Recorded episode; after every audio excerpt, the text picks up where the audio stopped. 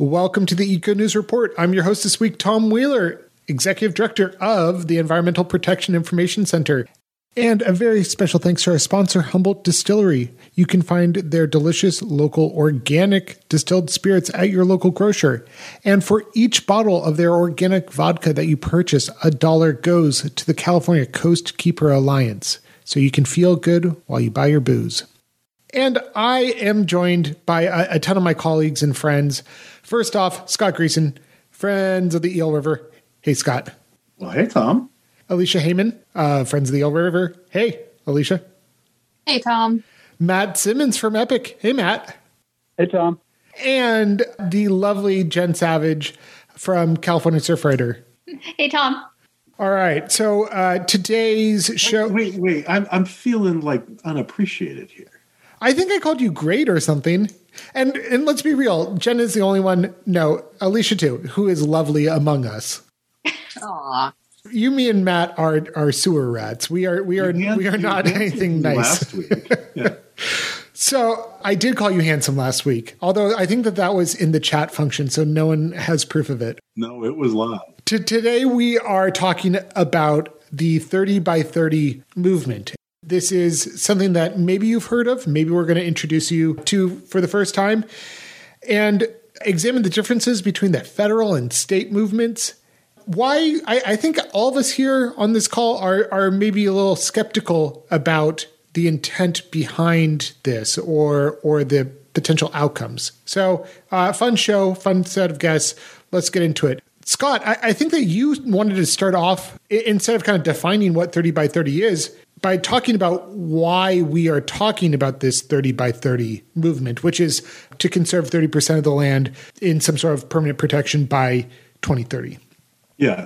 So the idea for the, the so called 30 by 30 framework, which is to protect 30% of the globe's land and oceans by 2030, starts from a thing called the Convention on Biological Diversity, which is a part of the United Nations Environmental Program. But it's a an international agreement between hundreds of different nations and it's a an agreement about how we're going to collectively move forward to try to protect life on earth really but the idea underlying that is that to protect biological diversity which i think we should talk about for a second we need to protect big landscapes we need to protect natural processes and I, I thought maybe we could start by just brainstorming some of the local and regional reasons that we need to do this, which is to say, let's do name some endangered species.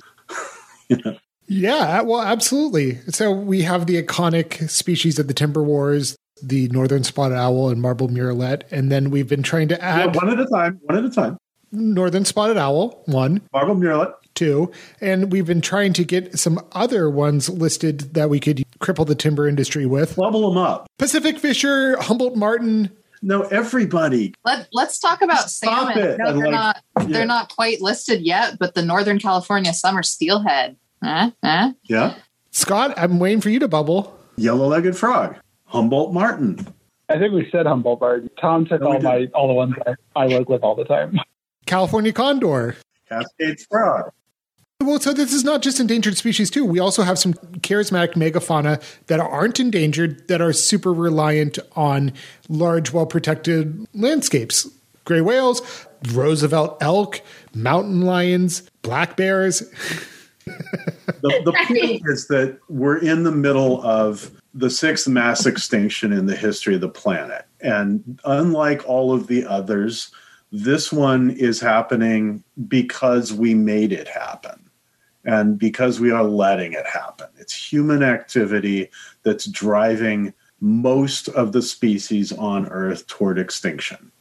And to stop that, and to provide future generations of humans and other species the opportunity to live in an ecosystem that still functions, we need to reverse that trend. And to reverse that trend and really provide a basis for sustainable human culture and civilization, we need to protect, science tells us, large landscapes. And like I said, uh, the, the opportunity for natural processes like fires, like hydrology, like evolution.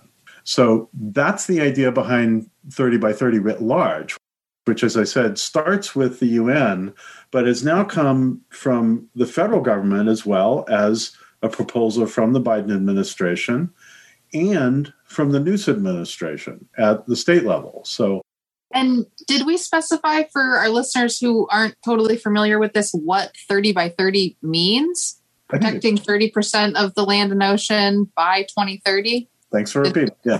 But the devil's in the details, right? And so this is what we're what a lot of the show is going to get into. What what does protecting mean? Exactly. And and protecting is the question.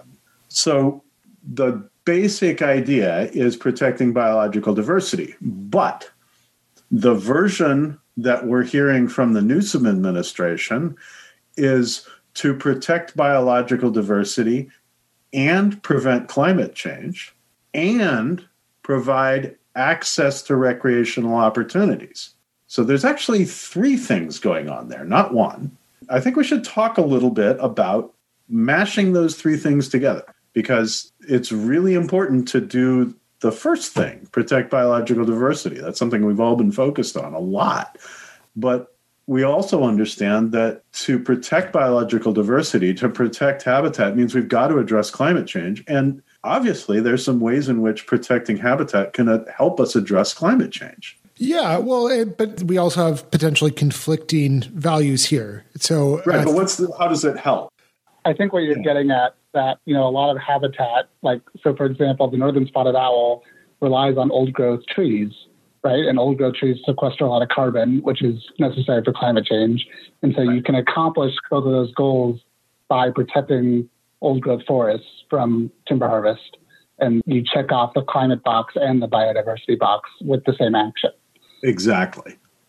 But if we provide recreational access on ATVs to those old growth groves, we may be achieving carbon sequestration, but that's not actually functional habitat for northern spotted owls. So there's potential conflicts, at least. Right, some- but not all. I mean, there's different. Not all types of access are appropriate for all places. There's Right. a huge difference between opening something up to motorized vehicles versus having people walking Right. through it. I, right. I was drawing a, a Yeah. stark contrast there. You know, Right. I know the science on that one, but yeah, But there are a lot of places where just having access to places where biodiversity is protected is fine if you spend the money. I think in our North Coast mindset that we're not necessarily looking at areas like when when I think about what the Newsom administration and the Resources Agency mean when they're talking about access equity is more like urban greening, like green spaces in cities, you know, people who don't have who live in urban areas where that are really park poor Mhm. and so how can how can they establish create protect these spaces in urban areas as well that would have a not just be like oh cool there's a park people can go throw a frisbee around but could be like meaningful places for biodiversity you know probably not big enough to really have a climate change impact but but you know i mean biodiversity thrives in urban areas in a lot of ways in a lot of places. So are there ways that it could be made? Don't look at me like that. Scott, turn off your camera.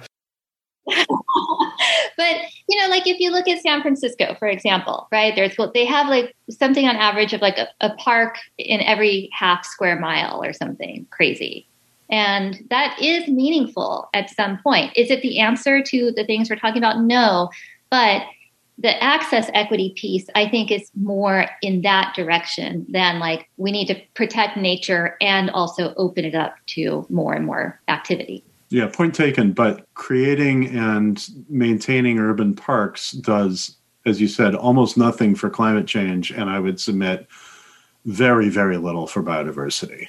And it's not large landscape protection that allows natural processes to continue. It just isn't. Well, okay, I'm I'm going to come to Jen's defense here on parks as an important means to mitigate the impacts of climate change. So, parks and green space are going to reduce temperature in that urban asphalt environment, right? So, street trees are, are incredibly important to, to reduce total temperature. Yeah, and and none of this comes with any funding. So how are we going to get there? But Sure, sure, sure. Well, so we, we have this great vision, right? Which is something that all of us, the idea of protecting 30% by 2030, it, it's a wonderful idea. We, we would probably go higher. E.O. Wilson calls for 50% of the earth to be set aside for non human uses. That, that doesn't even seem like enough to me. But the, the question that we are all struggling with is what does the 30% look like? So, one thing I'm concerned with is that we already have over 30% of California in some sort of state or federal ownership. If we just look at at federal ownership through Forest Service lands or national park lands, I think that we're over 30% within the state of California. So like one one one thing we could just do is clap our hands together and and call it good and pat ourselves on the back and, and say that we were successful. I, I don't think that that is particularly what the Newsom administration means because why would you why would you use that number 30%? That's what the UN's using and that's what the Fed, federal government is using. But the, the, it's really important to note that this is not just about public lands. It's about public and private lands. And I, I think it's important to underscore that this is not just the Newsom administration that's you know missing the boat on this we got a report finally from the Department of Agriculture, from the Secretary of Agriculture, Tom Vilsack, about what they think this means. And this is really important because the Department of Agriculture is not just about farming, it's also the agency in charge of the Forest Service, of course. And Secretary Vilsack says, quote, this commitment about private lands and private conservation includes a clear recognition that maintaining ranching in the West on both public lands and private lands is essential to maintaining the health of wildlife, the prosperity of local economies, and an important and proud way of life. Yeah, right. Now, that is just garbage. Well, well That's so nonsense. That is absolutely backwards. Well, so let, us back up because when when I think that when we're talking about what we envision as thirty percent, I think that we're envisioning something more along the lines of a wilderness area, right? Which we're talking about biodiversity protection, right? But but in, in terms of protection, land protection, I think that when when we use the term 30 by 30, what I what I envision is like a wilderness area where it's without cows. Let's let nature do its thing. Yeah, without cows, right? Well, the point is that wilderness areas have cows in them. We're trying to get them out. Sure, sure, sure, sure, sure. And the reason we're trying to get them out is for biodiversity. And we've been trying for 40 years. Right. No, no. And this is yes, you are 100% right. And and we want to get the cows out. But I, I think what I'm trying to say is that the the idea for our organizations is to have big spaces where where nature does its thing, where you can have fires right. without cows, without being trammeled by man or whatever the language is from the Wilderness Act. I think that that's what we think of when we think of 30 by 30 is set asides, right? Humans are over here, humans are not in these other spaces. I disagree. You don't you don't how do you envision 30 by 30? Scott, what what is what does protected mean for you? That's close, but science has, has established for protected areas say that category one lands, like you're describing, where basically natural processes can really prevail, are really important and we really need those. And as you pointed out, like almost none of America's public lands are actually in that status. But GAP 2 lands, like lands that are mostly protected but don't necessarily have the full range of natural processes are also important. That's our public lands, but it's also a lot of private lands. And you know, you look at places like the Collins Pines lands in the Northern Sierras, there's a high level of naturalness, a lot of habitat on those lands. There's certainly places where there's a lot of biodiversity on private lands, but should we give them money or should we require them to maintain more to biodiversity? That's really the underlying question here. This is the Eco News Report, and we're talking about the 30 by 30 movement, trying to protect 30% of our lands by the year 2030. So, Jen, from Surf Surfrider's position, what what are you hoping to come out of this 30 by 30 process? What or what is your idea of what protected means un, under the the state or federal rubric? Well, you know, focusing on the ocean and the coast because that's that's the world that Surfrider operates in.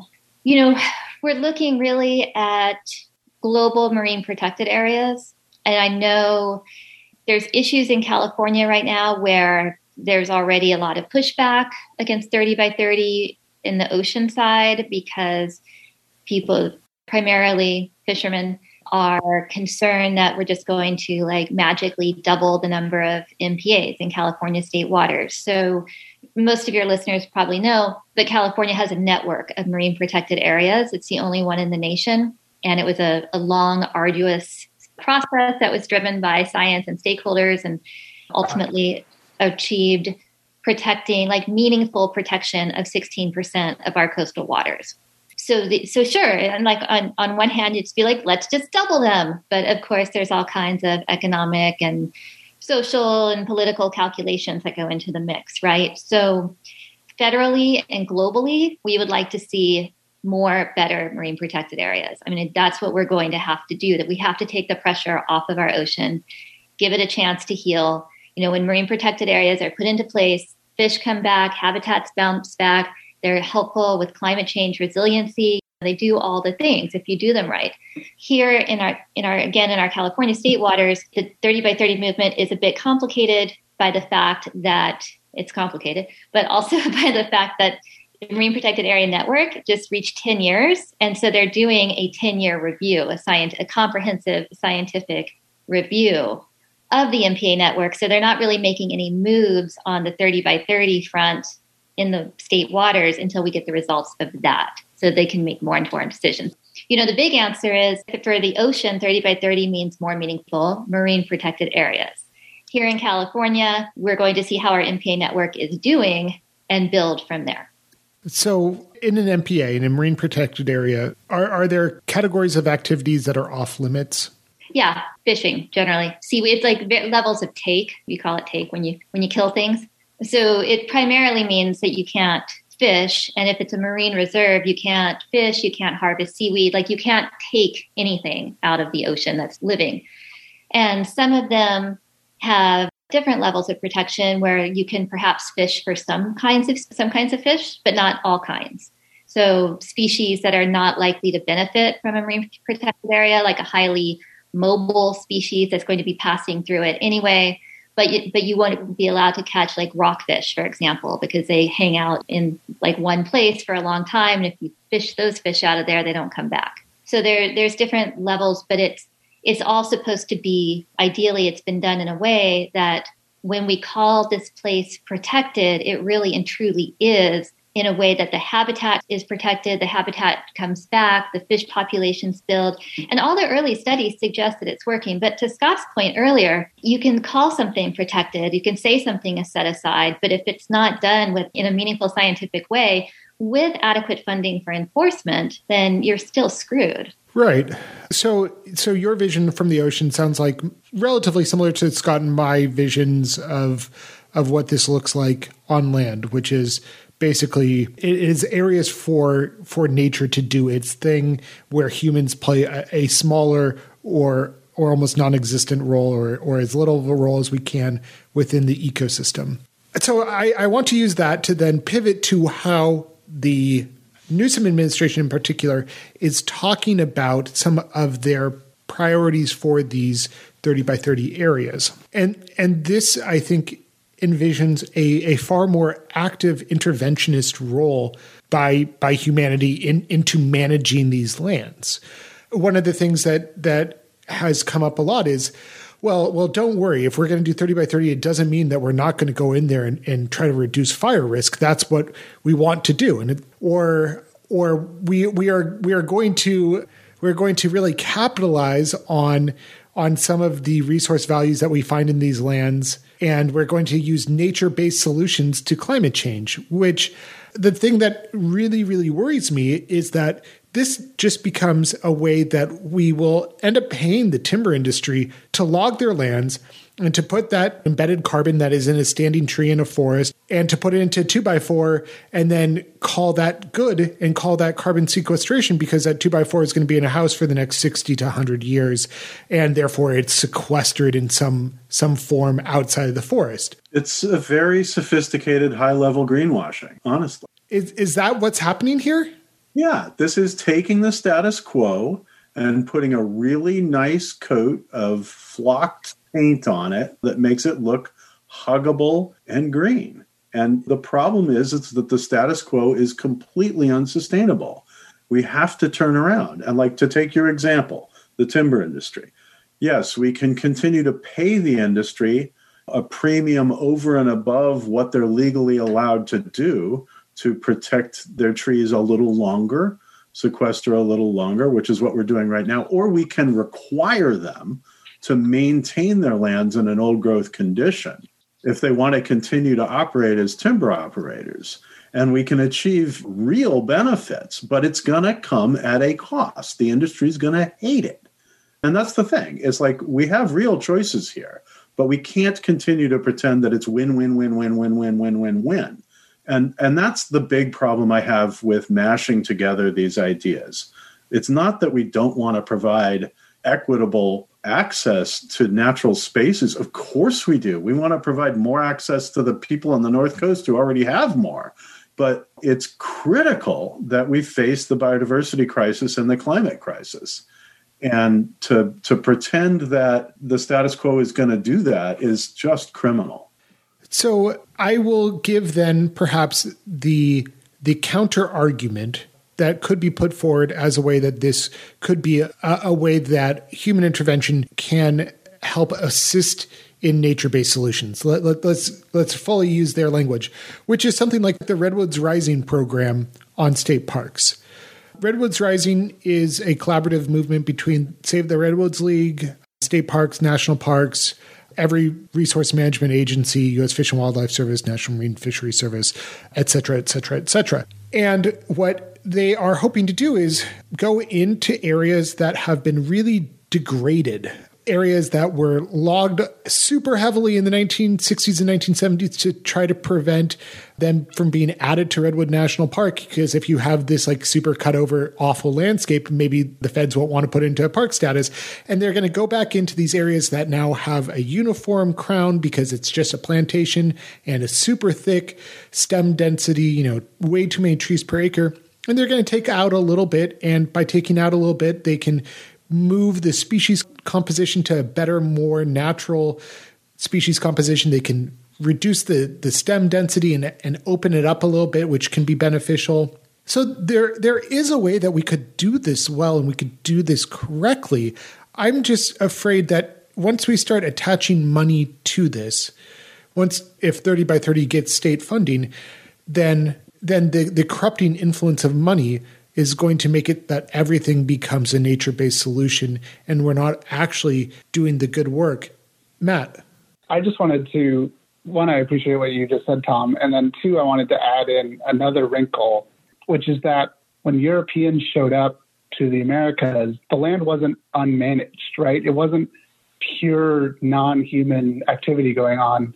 And so I think in these conversations, it's important to remember that indigenous peoples have been managing the land for eons and that they were able to do it without causing a biodiversity crisis. And so there, there's like theoretically room for human activity and, and management. It just has to be done differently than we currently do it. And that looking to the past in that way, I think is a, is a good idea because we have examples of how this used to be done. So just, yeah, not white settler colonial management. Jen that was a great point, Matt. And just as a point of it, an additional point of interest of you know the of the biodiversity that's left in the world, like the the, the, the areas where biodiversity is actually thriving, eighty percent of that is in land that's managed by indigenous people. So it's not just a thing of the past. I mean, it's really like that's that is what is working. we haven't got there yet. That's why. Yeah. yeah. so there is a, an ability for the the public to participate in in what this 30 by 30 is going to become. So it is not a fixed thing yet. And, and, so I think that you've heard throughout this conversation a lot of our anxiety about what it, it might become. But there is a, an opportunity to participate. And I think that the more participation that we have, and the more participation by folks like us, probably like you, our listener, that that want to have a a good outcome. That this is going to force better conservation decisions rather than just pay the same old the same old people money to do the same old things that they have been doing. There, there's a, a process to influence this. So, Jen, I, I know that you've been tracking what's been going on at the state level, and there there are a series of workshops and there's a survey. Can you talk about what the state is doing? Yeah, sure. So the the effort here in California is being led by the California Natural Resources Agency, and they have a biodiversity division within the agency. And so, with the the Office of Biodiversity and the Ocean Protection Council together are working on how do we get 30% of California's land and waters protected by 2030. As I said, this the state water stuff is a little is a whole thing unto itself, but the land area in particular, the Resources Agency is currently holding a series of workshops, getting stakeholder feedback. So so far, it's been very kind of big picture kind of loose situation but people have a number of different ways to provide input. Um, i'm sure like you could put that in your in your show notes the links in your show notes. You'll find them there yes and in the way that california is doing it is through the stakeholder engagement process and working to produce a report by february of next year that will outline a path to 30 by 30 based on the the state's own scientific research and these efforts to talk with local communities. And then, so that will be like the plan. And mm-hmm. then it will be a question of how do we attain these goals? Matt? Yeah, so I, I took this one of these surveys, and you know, a lot of what it is is trying to define what conservation means to Californians. And I think Scott brought up that for some people, like grazing on on land is is conservation, right? And I'm I'm worried that these surveys will be will overrepresent those sorts of interests. And so that's I'm I'm trying to pitch to our listeners: go onto the survey and, and tell them that you want management for biodiversity and, and places to be set aside and that sort of thing. And that way at least we'll be telling them what we want, right? And then we can see if they ignore us or not. But you have to you have to do the first step. Yeah, and funding. Tell them that things should be funded. And, and, fundamentally, we want this to be a science based and science driven process because we know a lot from science about what species need. What we don't have is the resources and the political will to do it. All right. So, are, are there any parting thoughts that we want to impart on on this 30 by 30 idea or process? Well, just in the at the national level, I don't know if you, maybe I missed this if you mentioned it, but the Biden administration came out with their report yesterday from the Department of Interior. So the federal 30 by 30 plan is now available online. So they identified six priority areas. And anyway, it's all, it's all there if folks want to check it out. But it's the beginnings of the plan. So again, in the show notes on the lostcoastoutpost.com. well, friends, this was fun. This got heated at times. I I, I, I guess that we we have we have pretty strong feelings when it comes to these things. Who would have thought, right? I I really enjoyed talking to all of you, and I hope that our listeners also enjoyed our conversation. Again, go to lostcoastoutpost.com to find all the links to things that we talked about in today's show. And join us next week on the same time and channel for more environmental news from the North Coast of California.